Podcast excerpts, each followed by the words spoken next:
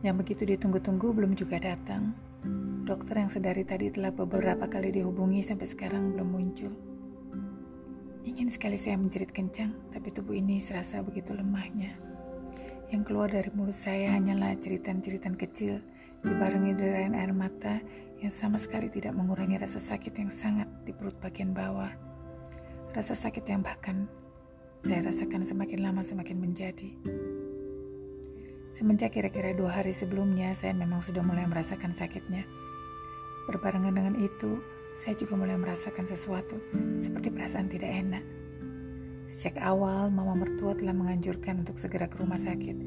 Tapi, ada sesuatu yang seperti menahan saya untuk tidak mau menemui dokter. Karena itu, selama masih bisa menahan sakitnya, saya tetap berdiam di rumah saja. Sampai 2 hari kemudian, ketika sakit itu makin tidak tertahankan, saya terpaksa menyerah. Didampingi kakak ipar, istri kakak suami, saya didorong di atas kursi roda menuju kamar perawatan. Ketika dokter belum datang juga setelah beberapa jam, saya merasakan sakit yang luar biasa. Perut bagian bawah saya seperti diperas, diremas-remas tanpa ampun. Merinding saya mengingat saat-saat itu. Kakak ipar yang duduk di kursi samping tempat tidur saya kelihatan ingin sekali membantu meringankan sakit, tapi dia juga tidak bisa berbuat apa-apa. Lagi-lagi, berulang-ulang dokter dihubunginya untuk segera datang, karena hanya itu yang bisa dilakukannya untuk membantu saya. Masih sambil menahan rasa sakit, kini ditambah lagi rasa mual yang amat sangat tidak tertahankan. Semua isi perut saya terkuras habis, sampai tidak ada lagi yang bisa saya keluarkan, kecuali cairan agak kental berwarna putih kekuningan. Setelah semua isi perut tumpah ruah mengotori lantai, tapi sakitnya masih belum reda juga, saya kemudian tidak tahu apa-apa lagi. Pingsan. Ketika tersadar, saya menemukan diri saya terbaring di sebuah ruangan dengan beberapa tempat tidur kosong di sekitar saya. Sendiri, dingin, dan sunyi. Tidak ada seorang pun. Sambil memandangi langit-langit ruangan, saya berusaha keras mengingat-ingat apa yang sebenarnya baru saja terjadi. Seperti mencoba mengumpulkan lalu menyatukan kembali potongan-potongan puzzle yang berserakan. Lalu perlahan-lahan mulai terwujud sebuah gambaran, mula-mula samar-samar, kemudian semakin jelas dan semakin lengkap. Saya mengalami perdarahan, sakit di bagian perut, dan saat masih mencari-cari dan mencoba menyatukan beberapa potongan puzzle lagi yang masih berserakan, seseorang memasuki ruangan. Dia ternyata membawa potongan-potongan puzzle yang saya cari. Kakak ipar saya tersenyum ke arah saya. "Baru saja kamu keluar dari ruangan operasi. Gak usah khawatir, hanya operasi kecil.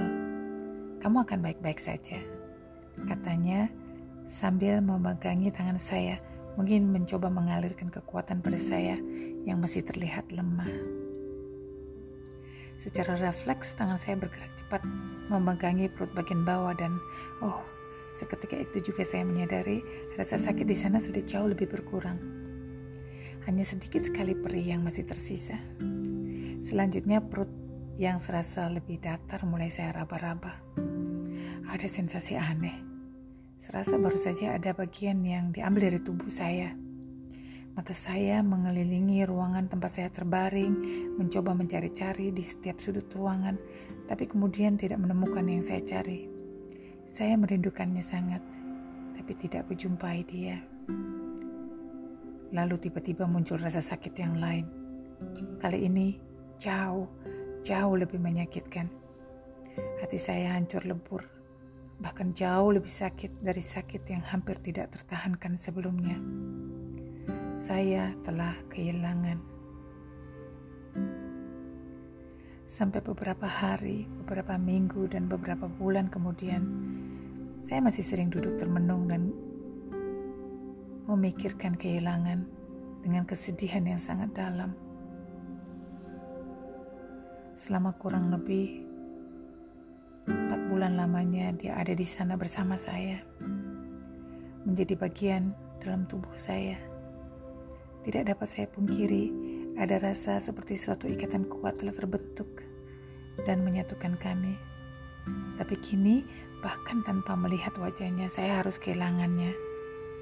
Betapa rasa sakit yang luar biasa yang pernah saya rasakan bukan apa-apa dibanding dengan sakitnya hati, perasaan, dan bahkan jiwa saya karena kehilangannya.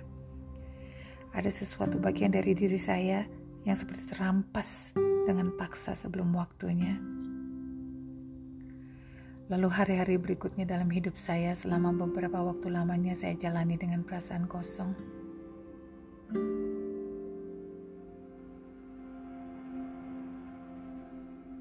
Sampai tiba suatu saat, hari itu, hari Minggu, suami mengajak untuk berpuasa bersama. Kami berdua pun melakukannya, bukan apa-apa, bukan untuk apa-apa. Karena kami pun tidak ingin meminta apa-apa. Sesederhana itu saja, kami hanya ingin berpuasa, menenangkan hati dan mencari kehendak Tuhan dalam hidup kami, keluarga kami. Beberapa saat lamanya saya melupakan kejadian di hari Minggu itu, tapi ketika di bulan berikutnya saya terlambat haid dan hasil tes menunjukkan saya positif hamil, ingatan saya melayang ke sana. Ternyata di hari itu sebenarnya saya telah mulai mengandung. Saya bersyukur, kami berdua bersyukur, betapa sebuah awal yang baik untuk memulai sebuah kehamilan dengan berpuasa. Tuhan begitu baik, tidak dibiarkannya saya berlama-lama meratapi hidup dan kejadian yang dialami.